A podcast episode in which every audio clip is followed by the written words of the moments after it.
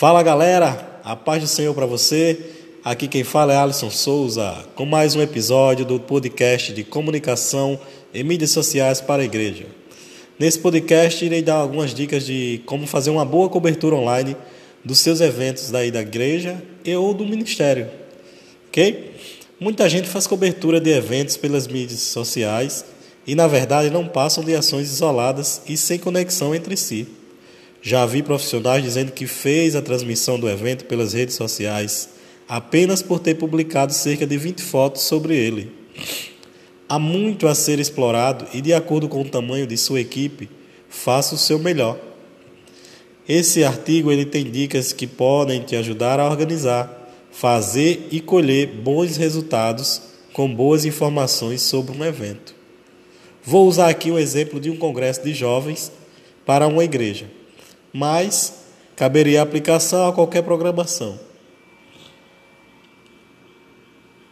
Primeiro, faça o planejamento da cobertura online do evento. Qual tipo de mensagem pretende passar? Qual o tema do congresso? Quem são os principais preletores e bandas? Quais canais pretende usar no meio digital ou offline na divulgação? Twitter, Instagram, Instagram Stories, Facebook, Snapchat, site, blog. Vai transmitir ao vivo pelo YouTube ou Facebook Live. Qual a programação do evento? Farão entrevistas antes do evento para o site ou blog? Crie a hashtag do evento. Monte a escala da equipe, voluntários ou não. Tenha claro quais as funções de cada membro dentro da equipe. O famoso quem faz o quê. E uma observação é uma coisa muito importante, que é lembrar de pegar autorização por escrito do uso da imagem dos preletores ou cantores. E se vai contar com a ajuda dos voluntários, tenha um termo assinado por eles.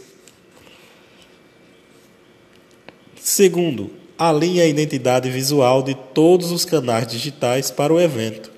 Isso significa que a logo do evento ou a arte usada deve dar a cara de todas as redes sociais e do site no pré-evento, evento e pelo menos até uns três dias no pós-evento.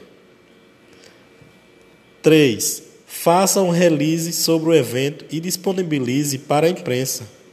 Mesmo que você não faça o credenciamento de imprensa para o congresso, é importante que escreva um release com as principais informações do evento, mais fotos, artes com a identidade visual e envie à imprensa da cidade e região.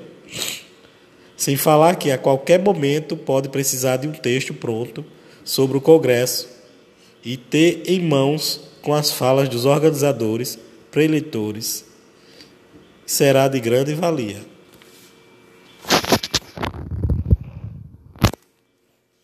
Qual a linha editorial da cobertura do evento? Que tom é usado nas coberturas online? O discurso vai ser mais coloquial, jovial, descontraído ou apenas no tom institucional? Eu deixo mais uma dica para você. Os textos para igrejas e eventos devem estar em terceira pessoa, pois deixa a interpretação da informação livre para o internauta, a não ser que a cobertura seja feita por uma pessoa física diretamente dos canais dela, especificamente estarão em primeira pessoa. 5. Como selecionar em quais canais digitais fará a cobertura online? Se a igreja tem um site ou blog, um deles precisa estar envolvidos na cobertura. Nele coloca-se os textos que chamam de resumo de cada módulo do evento. Ali poderá ser uma matéria jornalística na estrutura do lead ou um texto corrido. E não se esqueça de colocar as tags, ou seja, os assuntos, para que sua publicação seja encontrada pelos buscadores como o Google. Sobre quais redes usar para fazer postagens, é preciso ter um conhecimento prévio de onde a sua audiência está. Se a maior parte dos seus seguidores ativos estão no Instagram e no Facebook, não há por que fazer postagem passo a passo no Twitter. Se o evento é mais direcionado para adolescentes, por exemplo, vale testar antes como está a audiência no Snapchat e no Instagram Stories. Vamos de mais uma dica. Selecione os integrantes da equipe. Confirme se estão todos capacitados para exercer a função que lhes foi cedida. Muita gente se voluntaria para fazer coisas que não tem muita experiência, mas uma boa supervisão pode ajudar para que tenham bons resultados. Antes do evento, tente integrar a equipe de alguma maneira. Uma das ferramentas é o Trello.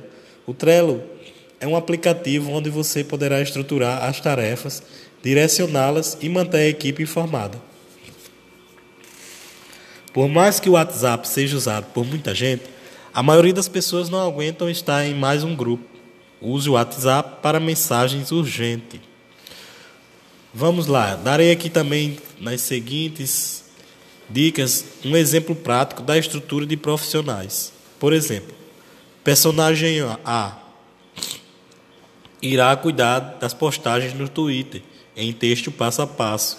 Isso, claro, se a igreja ou evento estiver lá no Twitter. Tem que ser uma pessoa que domine bem a língua portuguesa e que consiga construir frases claras, coesas, sem gerar qualquer tipo de confusão. Personagem B vai tomar conta do Instagram, postando as fotos do fotógrafo oficial do evento e algumas dos bastidores, cuidando para não pecar no excesso de fotos. Publica as fotos dos principais momentos com legendas bem descritivas. Se houver muitos registros legais, vale a pena criar um álbum no Insta, com os melhores momentos no final do módulo. Personagem C, Instagram Stories. Com o perfil mais despojado e antenado, quem cuida dos stories tem que ter a mesma rapidez e dinâmica de quem cuidaria de um perfil do Snapchat. Só videozinhos não suprem a ansiedade de quem está acompanhando. Use toda a criatividade que a ferramenta oferece. Personagem D. Esse tomará conta do site ou blog. É a pessoa responsável para fazer a matéria jornalística no, do jornalística, o texto, o resumo daquele módulo. Ao término de cada módulo, o texto deve estar publicado no site ou blog. É muito importante manter o site atualizado, pois quem procurar seu evento no Google provavelmente irá chegar até ele. Melhor ainda é que ele tenha um bom texto resumo de cada módulo do seu congresso para ler. O personagem é tomará conta do Facebook. Como esta rede não integra os conteúdos ao vivo com tanta eficiência, ela pode servir de base para publicar os álbuns de fotos do seu evento. O personagem F tomará conta do YouTube ou do Facebook Live. Há pessoas que são especializadas em fazer isso, mas nada impede que aprenda, pois é bem fácil. Fazer transmissão ao vivo, existem vários tutoriais ensinando sobre isso no YouTube. Personagem G, o editor. Geralmente, esta função é de quem coordena a equipe. O ideal é que ele supervisione todas as postagens para ter tempo de corrigir algum equívoco durante a cobertura. O que mais vemos são coberturas descuidadas, com erros de português, com nomes de preletores e bandas erradas, referências bíblicas trocadas. O editor vai ser responsável por cuidar e orientar a equipe durante todo o evento. Sétima dica: oriente bem a equipe de fotógrafos. É muito importante que os voluntários da equipe de fotógrafos estejam bem preparados no dia do evento. Pode parecer bobo, mas é importante lembrar o fotógrafo que deve estar vestido de preto e que, ao atuar, deve fazer o possível para não ser percebido no ambiente. Tenho a opinião de que os melhores fotógrafos parecem ninjas, não aparecem, mas chegam com as melhores fotos. Não tem coisa pior para quem está no evento ao vivo, acompanhando pela internet, ver o fotógrafo aparecendo na frente dos cinegrafistas o tempo todo. 8. Cuidado com os erros de português. Um dos objetivos de se ter uma equipe para cobertura online é ter outras pessoas do lado para tirarem suas dúvidas, consultar o Google e a quem puder. A ideia é não publicar nenhum tipo de informação, nome ou palavra errada. Já vi muitas coberturas de igrejas escreverem várias palavras erradas. Na dúvida, não publique e revise sempre. E 9. Leia e ouça o público. Acompanhe os comentários sobre o evento nas redes sociais, blog ou site. É muito importante acompanhar se as pessoas estão compreendendo bem o discurso da cobertura e os ajustes que podem precisar ser feitos. E se houver equipe suficiente, responda às pessoas. Elas amam acompanhar as coberturas online e conversar sobre ela. Essa foi mais uma dica do podcast de comunicação e mídias sociais para a igreja.